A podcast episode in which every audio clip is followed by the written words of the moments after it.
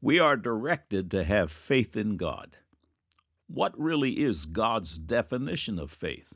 Hebrews 11:1 declares, "Now faith is the substance of things hoped for, the evidence of things not seen." The more faith we place in God's word, the more we please him. Through faith, we literally participate in the divine nature. No one can enjoy God's favor without faith. Hebrews 11:6 reads, "But without faith it is impossible to please him. For he that cometh to God must believe that he is, and that he is a rewarder of them that diligently seek him." Faith is the only standard God accepts. It is the very currency of the kingdom of God. God did not choose wealth or wisdom, beauty or power. He chose faith. All mankind has been dealt the measure of faith. Romans 12:3 says, "For I say, through the grace given unto me to every man that is among you, not to think of himself more highly than he ought to think, but to think soberly, according as God hath dealt to every man the measure of faith." The measure of faith, like a seed, must be planted, nourished, and cherished, and it will grow into a large and eternal tree of life. Have you planted your seed? You have one. Have you been born again? Born a second time, this time of the Spirit of God? Will today be the day you activate glorious faith? Click on the Further with Jesus for childlike instructions and immediate entry into the kingdom of God. Now for today's subject. God said Genesis 41, 41 through 45. And Pharaoh said unto Joseph, See, I have set thee over all the land of Egypt. And Pharaoh took off his ring from his hand, and put it upon Joseph's hand, and arrayed him in vestures of fine linen, and put a gold chain about his neck. And he made him to ride in the second chariot which he had. And they cried before him, Bow the knee. And he made him ruler over all the land of Egypt. And Pharaoh said unto Joseph, I am Pharaoh, and without thee shall no man lift up his hand or foot in all the land of Egypt. And Pharaoh called Joseph's name Zaphnath Paneah, and he gave him to wife Asenath, the daughter of Potiphar, a priest of On. And Joseph went out over all the land of Egypt. God said, Psalms 119, verse 160, Thy word is true from the beginning, and every one of thy righteous judgments endureth forever. God said, Proverbs 30, verse 6, Add thou not unto his words, lest he reprove thee, and thou be found the liar. Man said, Joseph in his coat of many colors, Joseph who was sold into slavery, Joseph who interpreted Pharaoh's dreams, Joseph the son of Jacob who saved Egypt, Israel, and the surrounding nations from famine and death, he never existed. Now the record. Welcome to God Said, Man Said feature 824 that will once again certify the beautiful inerrancy of your majority text Holy Bible. All of these powerful features are archived here in text and streaming audio for the edification of the bloodbought and as bait for the fishers of men. Every Thursday Eve, God willing, a new feature is posted. Be sure to take advantage of these powerful features. One, you have questions? God has answers. Whatever your question, type a keyword into the search bar top right and watch the screen populate with related information from Adam and Eve to quantum physics. 2. Use the Tell a Friend feature above to send a message to someone you love. It's so quick and easy. Imagine you can make your own gospel track. Number three, imagine you can download nearly 300 hours of God Said, Man Said features to your electronic device. Listen to one every day. Thank you for coming. May the glory of our God fill your life to overflowing. From the very first three words of God's Word, in the beginning, the challenge begins. The skeptics challenge the manuscripts, the translators, the writers, the chronology, the historicity. They challenge its accuracy, mock its miracles, and above all, carnal man's champions challenge its supernatural and inerrant authorship. Be of good cheer, saints. The hordes of challengers have failed every time. The headline of ScienceNews.org on November 19, 2016 reads Oldest alphabet identified as Hebrew. A few paragraphs follow. The world's earliest alphabet, inscribed on stone slabs at several Egyptian sites, was an early form of Hebrew, a controversial new analysis concludes. Israelites living in Egypt transformed that civilization's hieroglyphics into Hebrew 101 more than 3,800 years ago at a time when the Old Testament describes Jews living in Egypt, says archaeologist and epigrapher Douglas Petrovich of Wilfrid Laurier University in Waterloo, Canada. Hebrew speakers seeking a way to communicate in writing with other Egyptian Jews simplified the Pharaoh's complex hieroglyphic writing system into 22 alphabetic letters, uh, Petrovich proposed on November 17 at the annual meeting of the American Schools of Oriental Research. That's a highly controversial contention among scholars of the Bible and ancient civilizations. Many argue, despite what's recounted in the Old Testament, that Israelites did not live in Egypt as long ago as proposed by Petrovich. Biblical dates for the Israelites' stay in Egypt are unreliable, they say. Petrovich says his big break came in January 2012 while conducting research at the Egyptian Museum in Cairo. He came across the word Hebrews in a text from 1874 BC that includes the earliest known alphabetic letter. According to the Old Testament, Israelites spent 434 years in Egypt from 1876 BC to 1442 BC. Petrovich then combined previous identifications of some letters in the ancient alphabet with his own identifications of disputed letters to peg the script as Hebrew. Armed with the entire fledgling alphabet, he translated 18 Hebrew inscriptions from three Egyptian sites. Several biblical figures turned up in the translated inscriptions, including Joseph, who was sold into slavery by his half brothers and then became a powerful political figure in Egypt, Joseph's wife Asenath, and Joseph's son Manasseh, a leading figure in a turquoise mining business that involved early, uh, yearly trips to Egypt's Sinai Peninsula. Moses, who led the Israelites out of Egypt, is also mentioned, Petrovich says. One inscription dated to 1834, excuse me, BC translates as wine is more abundant than the daylight, than the baker than the nobleman. This statement probably meant that at that time or shortly before, drink was plentiful, but food was scarce. End of quotes. The headline on dailywire.com reads Earliest alphabet ever identified as Hebrew. Substantiates biblical narrative. Excerpts follow. A new report states that the oldest alphabet in the world is Hebrew and substantiates biblical claims that the Hebrews indeed lived in Egypt at the time of the Exodus. Archaeologist and epigrapher Douglas Petrovich of Wilfrid Laurier University in Waterloo, Canada, studied stone slabs at several Egyptian sites and found that the Israelites translated hieroglyphics into Hebrew 1.0 over 3,800 years ago. Petrovich was anticipated by a German scholar in the 1920s who identified the ancient Egyptian writings as Hebrew, but could not identify many letters in the alphabet. But in January 2012, Petrovich found the word Hebrews in a text from 1874 BC that includes the earliest known alphabetic letter at the Egyptian Museum in Cairo.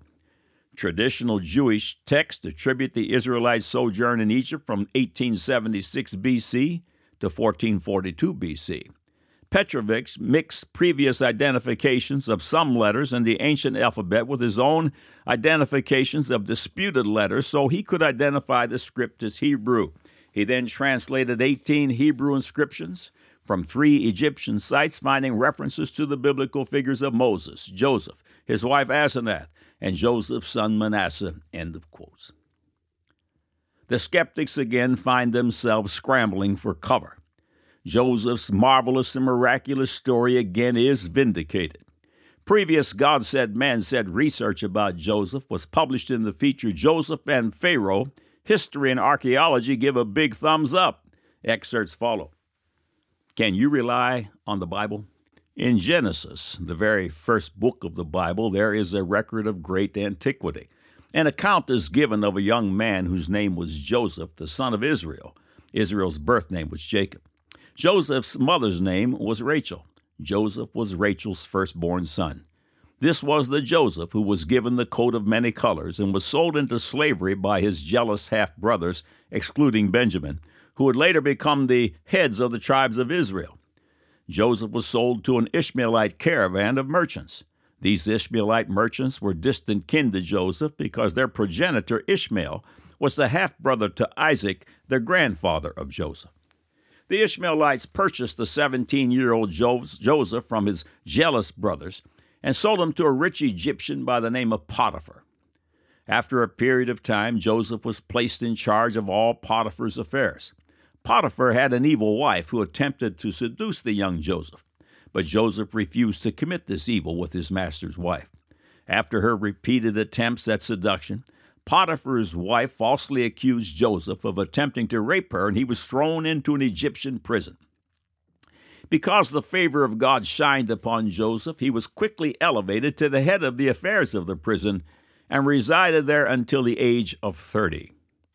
During his confinement in prison, Joseph interpreted the dreams of two Pharaoh's former officers, whom Pharaoh also had in prison. Both interpretations came true. According to Joseph interp- Joseph's interpretation, one officer was put to death, and the other, Pharaoh's butler, was restored to his position. A short period of time passed, and the Pharaoh of Egypt also had two troubling dreams. No one in his kingdom could interpret their meaning. But Pharaoh's butler remembered a young man named Joseph, who had the supernatural ability to interpret the deep secrets of dreams, for this butler had once had a dream while in prison, and it was Joseph who declared its meaning. Joseph interpreted Pharaoh's two dreams. Joseph said that Pharaoh's dreams meant that Egypt would have seven years of great abundance, followed by seven years of great famine, a famine so great that the seven years of abundance would be consumed by its dearth and fully forgotten. Because of Pharaoh's dream and the interpretations of them, Joseph uh, counseled Pharaoh to build grain centers in Egypt and each year store one fifth of all crops during the years of plenty to preserve life during the great famine. The Pharaoh followed Joseph's counsel. This Joseph became the most powerful man in the world. It was he who, by God's hand, made Pharaoh the ultimate Egyptian power that he became. Joseph was truly a kingmaker. Thus, he became a father to Pharaoh. Could such a magnificent account disappear without a trace from history? Was it just a fairy tale? Is there a record in secular history? According to author David Rohl, who wrote the research book Pharaohs and Kings, during the time of Joseph, three regional departments were set up to oversee the agricultural labor, conscript labor, and storage of grain supplies for redistribution to the Egyptian population during the periods of famine. Avaris, which is in Goshen, is the site of one of the three regional departments. Now, Goshen was where the children of Israel resided. There is also archaeological evidence that a famine was preceded by a bumper harvest during the time of Joseph. During the seven years of famine, things were so bad that the people of Egypt were forced to sell their animals, lands, and their own selves to Pharaoh in exchange for food. Rohl continues. The local chieftains found their own grain silos exhausted and were forced to sell their land holdings to the Pharaoh. The power of the governors of Egypt was broken, and Pharaoh became the sole authority in Egypt. The evidence for this is the grand tombs of the governors of Egypt ceased to be built. This signals the diminution of the authority of a semi independent nobility and the return of political control to the kingship. According to the great Jewish historian Josephus in his account of the antiquities of the Jews, Joseph was honored by Pharaoh with the title Potham Phanek, out of regard for his prodigious degree of wisdom, for that name denotes the revealer of secrets. The next excerpt is taken from Werner Keller's widely read and recognized book, The Bible as History. The town of Medinet al Fayum, lying 80 miles south of Cairo in the middle of the fertile Fayum, is extolled as the Venice of Egypt. In the lush gardens of this huge, flourishing oasis grow oranges, mandarins, peaches, olives, pomegranates, and grapes. Fayum owes these delicious fruits to the artificial canal over 200 miles long, which conveys the water of the Nile and turns this district, which would otherwise be desert, into a paradise. The ancient waterway is not only to this day called Bar Yosef, Joseph's Canal, by the local people, but is known by this name throughout Egypt. People say that it was the Joseph of the Bible, Pharaoh's grand vizier, as Arab legends would describe him, who planned it. End of quotes.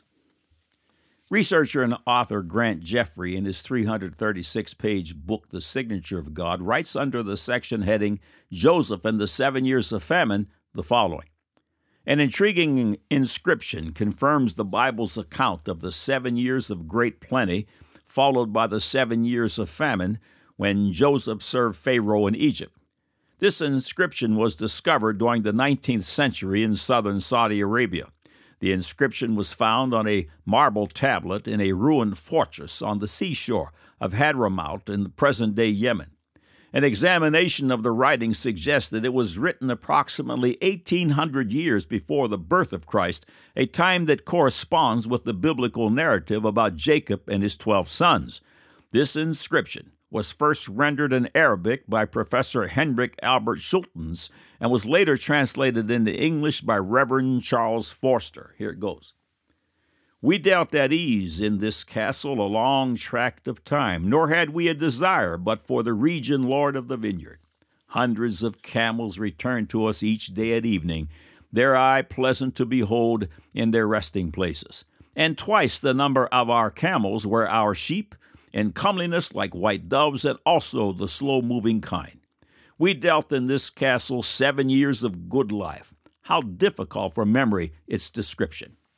Then came years barren and burnt up. When one evil year had passed away, then came another to succeed it, and we became as though we had never seen the glimpse of good. They died, and neither foot nor hoof remained. Thus fares it with him who renders not thanks to God. His footsteps fail not to be blotted out from his dwelling.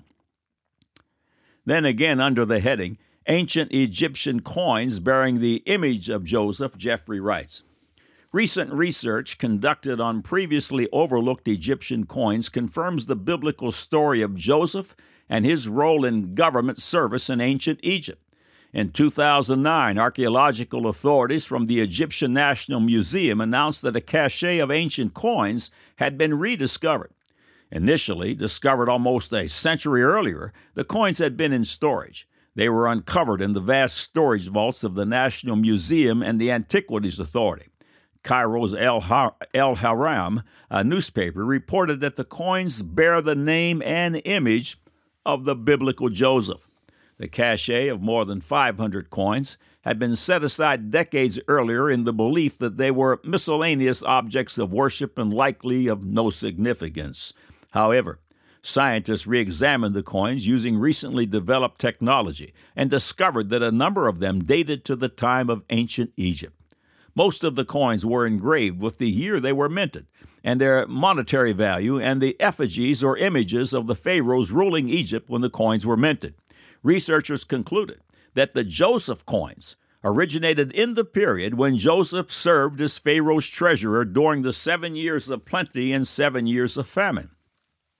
Biblical history suggests a date for Joseph's high position in the Egyptian government that coincides with the date of the minting of the coins in the cache, approximately 2000 BC.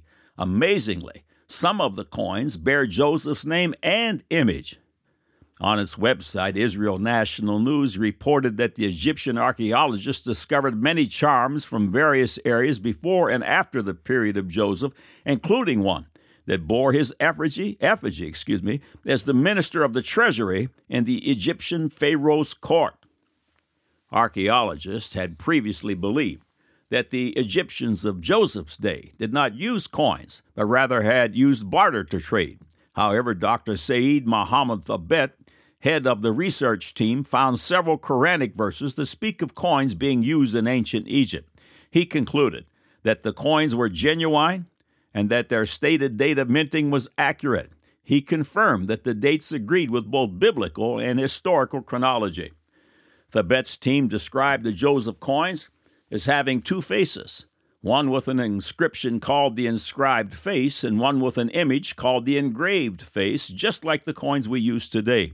Some of the coins are from the time when Joseph lived in Egypt. There was one coin that had an inscription on it and an image of a cow, a cow symbolizing Pharaoh's dream about the seven fat cows and seven lean cows and the seven green stalks of grain and seven dry stalks of grain.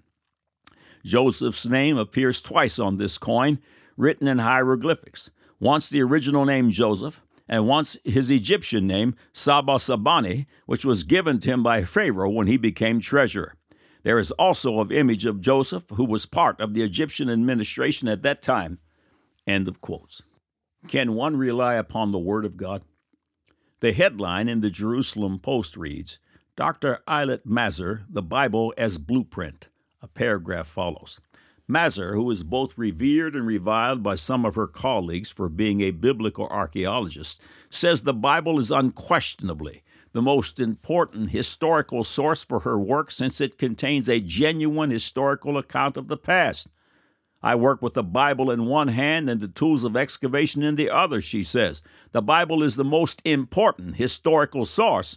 End of quote. A man once said, We reject with scorn all those learned and labored myths that Moses was but a legendary figure upon whom the priesthood and the people hung their essential social, moral, and religious ordinances.